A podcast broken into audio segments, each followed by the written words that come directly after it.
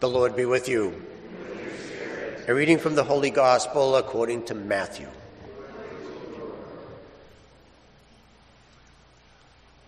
Jesus said to his disciples, When the Son of Man comes in his glory and all the angels with him, he will sit upon his glorious throne, and all the nations will be assembled before him.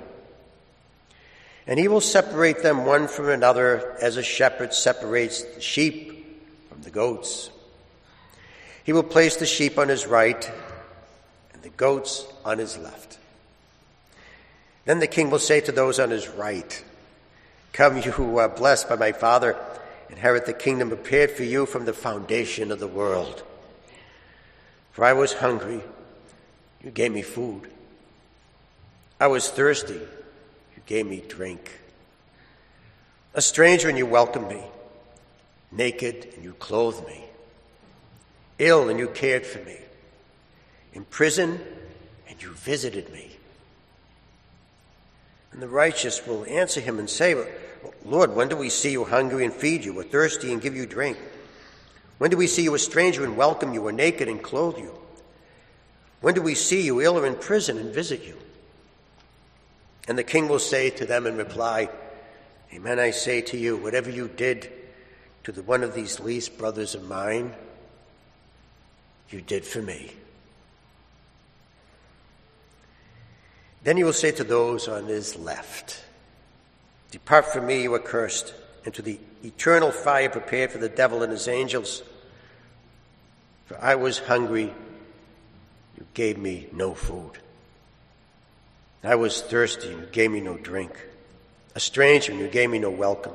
Naked, and you gave me no clothing. Ill and in prison, and you did not care for me. Then they will answer and say, Lord, when do we see you hungry or thirsty or a stranger or naked or ill or in prison and not minister to your needs? You will answer them, Amen, I say to you, what you did not do for one of these least ones, you did not do for me.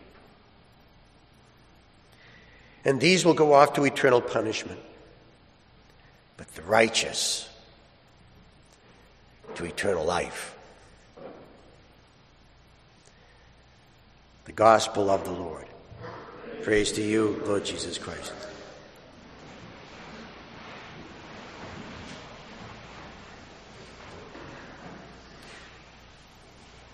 Does God like good people more than bad people? Answer the parable of the lost sheep.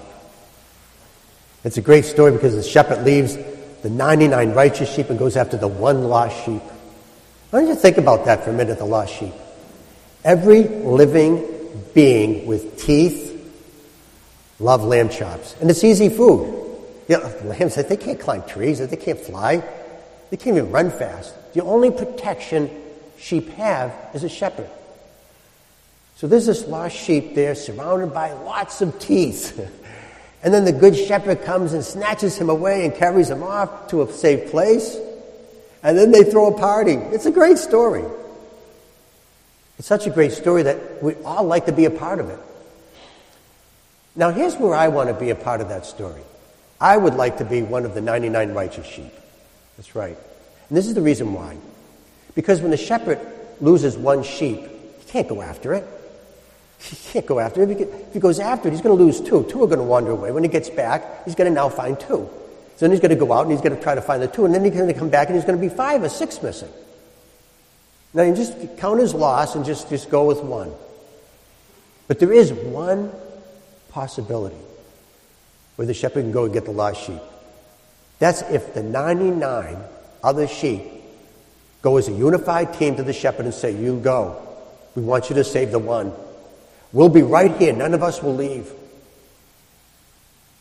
And that's it. That's what happens with Jesus. When any time God goes to save one of us, God has partners. Partners. When I first was sent here to Boston, I was, it was my first day, and the phone rang, so I answered it. It was the cardinal. the cardinal wanted to talk to the priest that was in charge. Well, it wasn't me, so it was Father Tim at the time, so I transferred the call. The next day, Father Tim Gallagher, my, my provincial, called me in his office.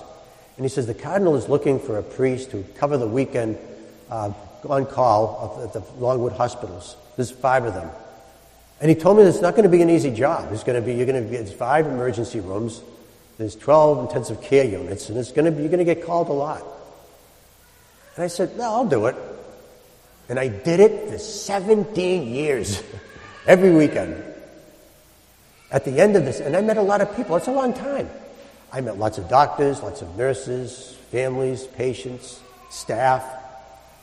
At the end of the 17 years, I never, never got a thank you card.